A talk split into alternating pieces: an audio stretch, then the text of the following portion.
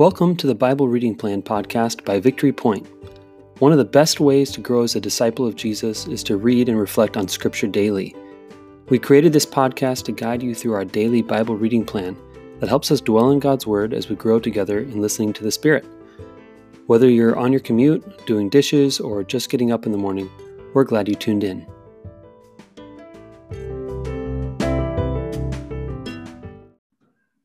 Good morning. Happy Thursday. It's the 11th of February, and we are back with a Bible Reading Plan podcast with Lori DeVisser as our special guest. I'm your host, Brendan McClenahan, and uh, we're going to dive into Mark chapter 9, verses 2 through 9. So, um, Lori, would you mind if I read this for us? And then I would love to hear your thoughts. Please go. This is kind of a strange, funny, interesting story. Here we go. Six days later, Jesus took with him Peter and James and John and led them up a high mountain apart by themselves. And he was transfigured before them, and his clothes became dazzling white, such as no one on earth could bleach them. And there appeared to them Elijah with Moses, who were talking with Jesus. Then Peter said to Jesus, Rabbi, it is good for us to be up here. Let us make three dwellings one for you, one for Moses, and one for Elijah. He did not know what to say, for they were terrified.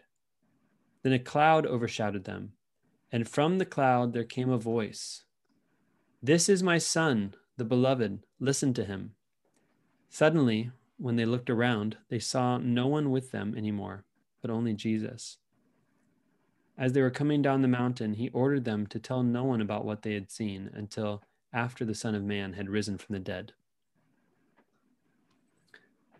Right. So, Lori, what part of this passage gives you pause for question, or what part of this passage is really um, lit up for you? Well, you got to love Peter's response mm-hmm. to build the shelters. I always just love the little clarification too. Like he didn't know what to say. They give were so frightened. Like give him a break. Like he didn't know what to say. Almost like, hey, none of you would know what to say either, so it's okay. what would you have said? Come on. I don't I don't know what I would have said honestly. Maybe I would have been speechless. Who uh-huh. knows? Uh-huh. Um, I love when the cloud covered appeared and then covered them and a voice came from the cloud. This is my son whom I love. Listen to him. Like just boom, direct. Like listen to him. He he knows what he's talking about. You need to listen to what he has to say. So that was a part that kind of gave me pause as I was reading it, just because it was just very firm and direct, and this is what you need to do. Mm-hmm. So, um, yeah. And then I also loved the part where Jesus gave them orders not to tell anybody what they had seen, because I think of James and John and Peter and just how would they not talk about this? I mean, like this was just this really strange experience for them. And, you know, Jesus tells them, don't say anything until, you know, the Son of Man had risen from the dead the next verse just talks about how they didn't know what rising from the dead meant. So they're probably just very confused. I mean, they were confused during it, but then even I guess I just pictured them trying to process like what had happened and just being, yeah, even more confused. Mm-hmm. Yeah. Yeah. Terrified, confused. Yeah. Mm-hmm. So something I really love about um, this in Mark is that Mark is considered to be kind of like Peter's gospel. Mm-hmm. Meaning a lot of the stories, if not all the stories, are from Peter's point of view. And so so I can imagine, you know, Mark going to Peter and saying, Hey, so tell me about tell me about this story. What really happened on that day? And he goes, you know, I, I don't know. They Elijah was there, Moses there. I, I said, Rabbi, it's good for us to be here. Let's make three dwellings. But I had no idea what to say. Like, give me a break. Yeah. Like, let me just clarify. you know, like he gives that little insight into his own, his own, uh, you know, emotions, which is kind of cool. Um, almost like apologizing for himself. Um, mm-hmm. So I think that's just a sweet picture into Peter and his own self-consciousness. Um, right. But, but I think you're right. There's something um, terrifying about this, something mysterious and curious and confusing about this.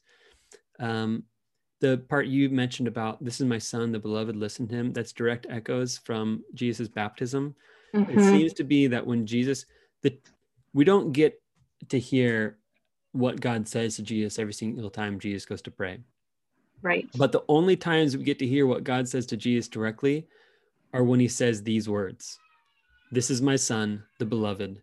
In you I'm well pleased, is what he says at baptism. And Mhm. here he says, Listen to him. So Mhm. I just have to wonder if that's what Jesus heard every single time he prayed. You know, Yeah. you're my son. Jesus, you're my son, and I love you. I am so pleased with you.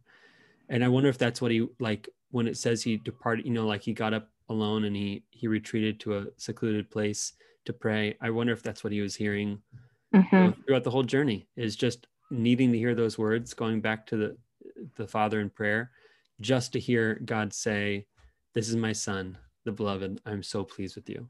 You know, Yeah. over and over again. I'm sure Jesus heard other things from God. And I'm sure there's other reasons, but um, I think it's cool that when we hear God speaking over Jesus, it's these words. Mhm. So, man, those are important words for Jesus to hear. If they're important for Jesus to hear, certainly they're important for me to hear. Um, so uh, that's a that's a good reminder for me. Um, but then also to go back to Peter, he builds. He wants to build three dwellings. I don't know how he's planning on building dwellings on top of a mountain alone. Um, but this desire to stay with Jesus, like like Mhm. Elisha, to track with him, and to not leave his side, and say, "Hey, if you're up here, we're up here, and we're not going anywhere." Um, I think that's really, um, I think, uh, admirable that Peter had the same heart of Elisha to say, I'm not going anywhere, Jesus. This might be freaky. This might be scary. You know, I've never seen anything like this before, but I'm I'm willing to stick in with it. But then Jesus, everything stops, the cloud lifts, and then they come down the mountain. So Mhm. even though Peter was his desire was to stay there, he still followed Jesus wherever Jesus went, and um, he didn't let his you know just because he said he was going to do something didn't mean he he ended up doing it. He was more concerned with following Jesus and sticking with Jesus than he was about making his plans. Mhm. So uh, apparently, somewhere along in the story, Peter had to abandon his idea about the the three houses, little compound on top of the mountain, and actually just continue to follow Jesus, even though it meant going away from the mountaintop experience they just had. Mhm.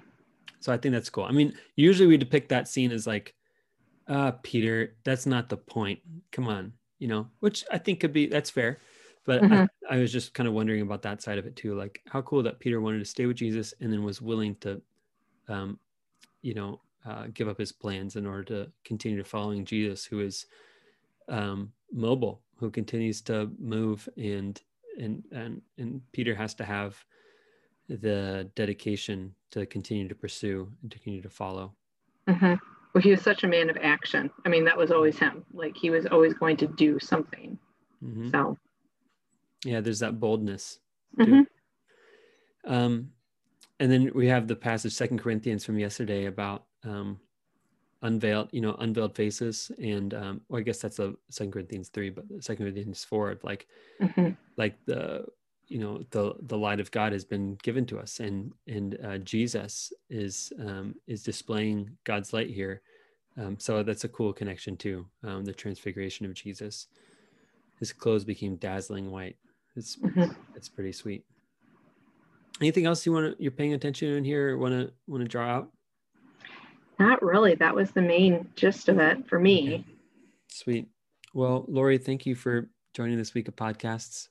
Um, appreciate you and some of the discussions we got to have. Um, for me, like a theme for this week is um, just boldness Mhm. and um, you know being like a golden retriever, just like just sticking by your side and um, and staying in it to the end, um, even when you're being you know uh, pushed away saying no Mhm. like i'm sticking in this because this is my calling and this is what i'm here for um, so faithfulness perseverance um, the ability to follow follow jesus follow god's call um, even into the tempest um, that boldness you know Mhm. the, the wrestle um, having the heart of wrestle from up you know that that whole thing was kind of a theme for me this week so thank you for helping draw those things out lori appreciate it You're welcome.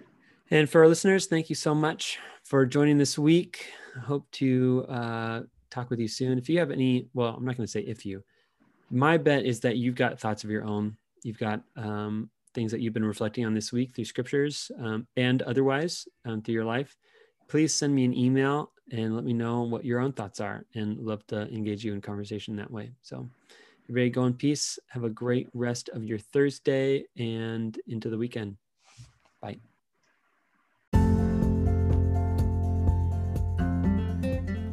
Thanks for listening to the Bible Reading Plan podcast. If you have any reflections on the scripture we just read, please click the link in the show notes to leave us a voice message. We'd love to hear from you. Let me send you on your way with a blessing. The Lord bless you and keep you. The Lord make his face to shine upon you and be gracious to you. The Lord lift up the light of his countenance upon you and give you his peace.